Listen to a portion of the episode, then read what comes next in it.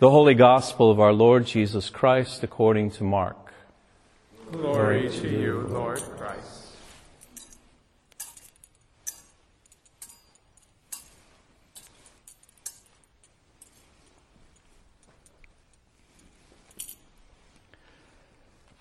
When Jesus and his disciples left the synagogue, they entered the house of Simon and Andrew with James and John. Now Simon's mother-in-law was in bed with a fever, and they told him about her at once. He came and took her by the hand and lifted her up. Then the fever left her, and she began to serve them. That evening at sundown, they brought to him all who were sick or possessed with demons. And the whole city was gathered around the door. And he cured many who were sick with various diseases and cast out many demons. And he would not permit the demons to speak because they knew him. In the morning, while it was still very dark, he got up and went out to a deserted place, and there he prayed. And Simon and his companions hunted for him. When they found him, they said to him, Everyone is searching for you. He answered, Let us go on to the neighboring towns so that I may proclaim the message there also, for that is what I came out to do.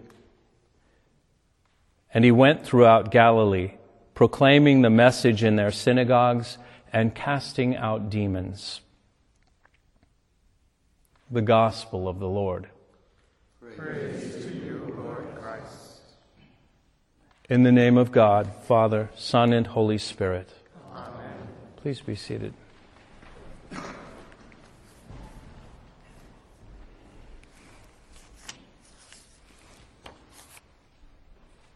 I know that you probably won't believe this based on my calm exterior. But in my heart lies the, the energy of the firstborn, overachieving, mildly type A person. Maybe not mildly.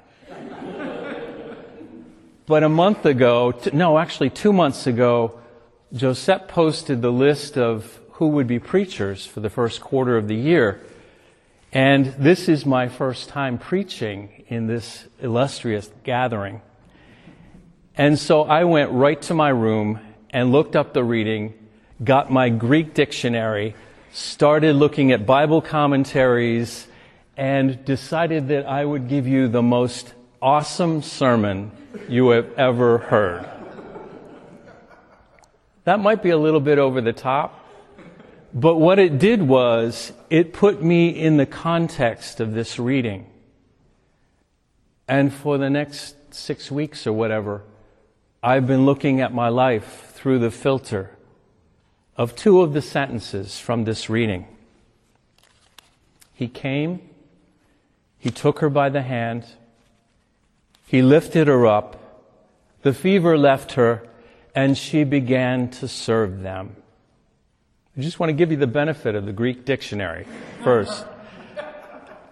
two, two words. The fever. In the Greek text, the word that they used for fever refers to being on fire with something. Being on fire. And then lifted her up.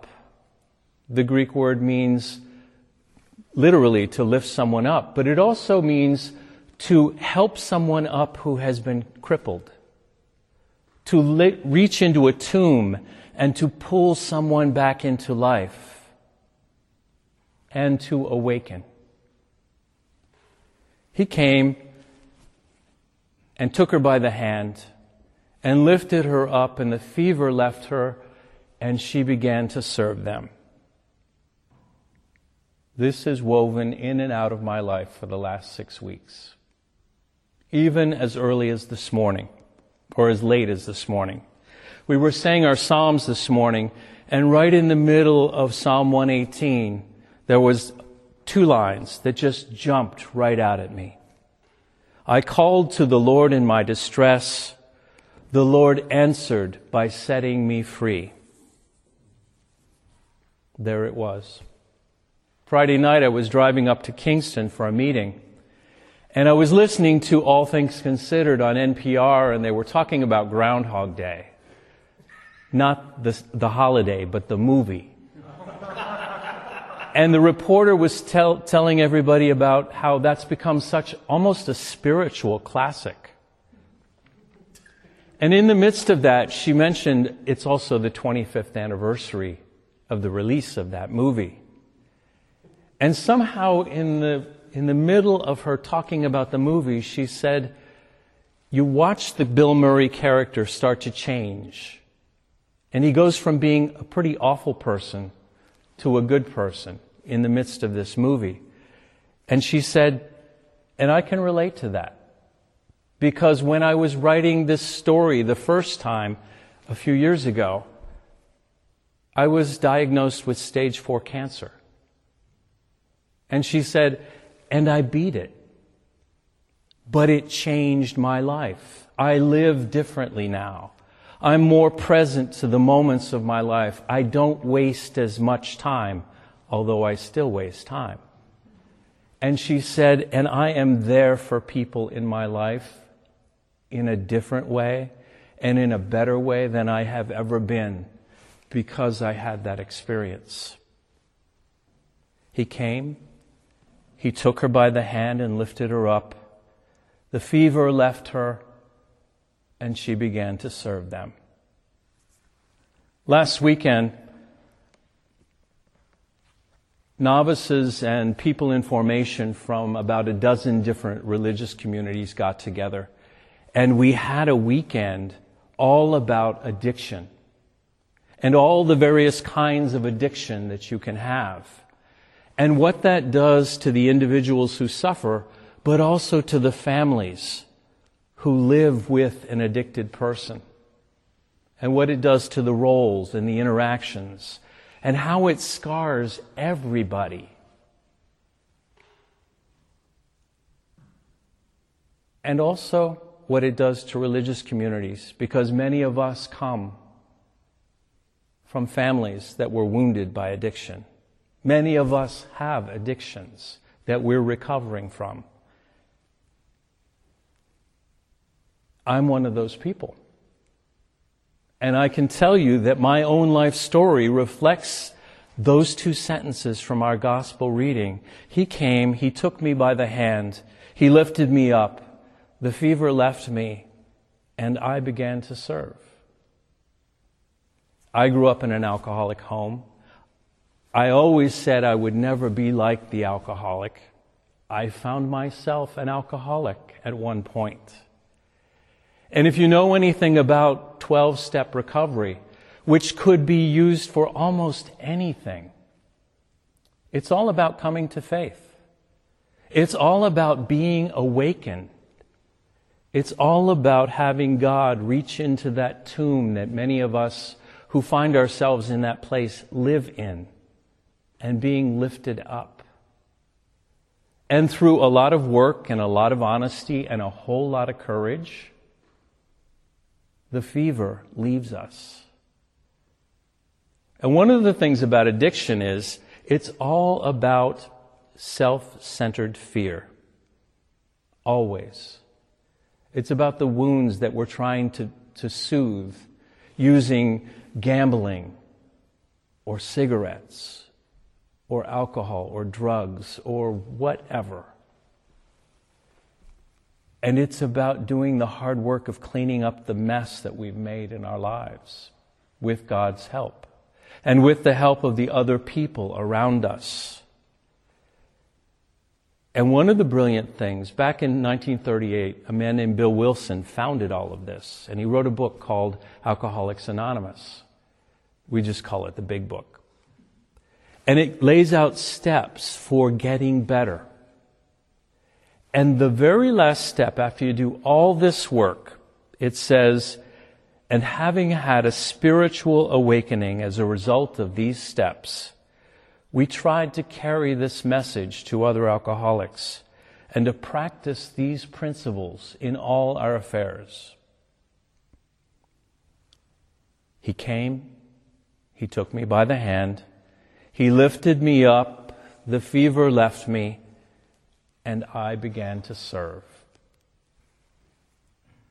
See, service in Alcoholics Anonymous or whatever 12 step program isn't, well, it's brilliant because it's not just what you do after you get all better. It's also part of getting better. Because addiction makes us so inwardly focused and so isolated that when you show up at a meeting, sometimes they'll say to you, your job is to stand at the door and welcome everybody when they come in. Oddly enough, what that does is it connects you to everybody in that room in a way. Or you make coffee or in the old days, you would clean ashtrays. or you go to prisons and hospitals and you bring a meeting to those people and you serve. Because service isn't just what you do when you're all better, it's how you get better. And so I was thinking about all of us in this room. Either you've had a fever at some point in your life, or you're going to have one, or maybe, maybe you're in the middle of having one right now. Do you believe that He will come and take you by the hand and lift you up? Can you open your heart to that possibility in those moments? Has the fever left you? Funny thing is, we don't just get one fever. Our whole life is a series of fevers that we have to deal with in one way or another, whether it's a health crisis or an addiction or a broken heart or the loss of a job or something unexpected that we just didn't want. We all get a bunch of fevers. Richard Rohr says, we must serve others. It's not an option. It's something, it's not something we might eventually be called to do after 35 religious retreats and 50 years of church services. It's not something we do when we get our act together. No, we do not truly comprehend any spiritual thing until we ourselves give it away. He came. He took me by the hand. He lifted me up, the fever left me, and we began to serve. May God give us the courage to live into that truth.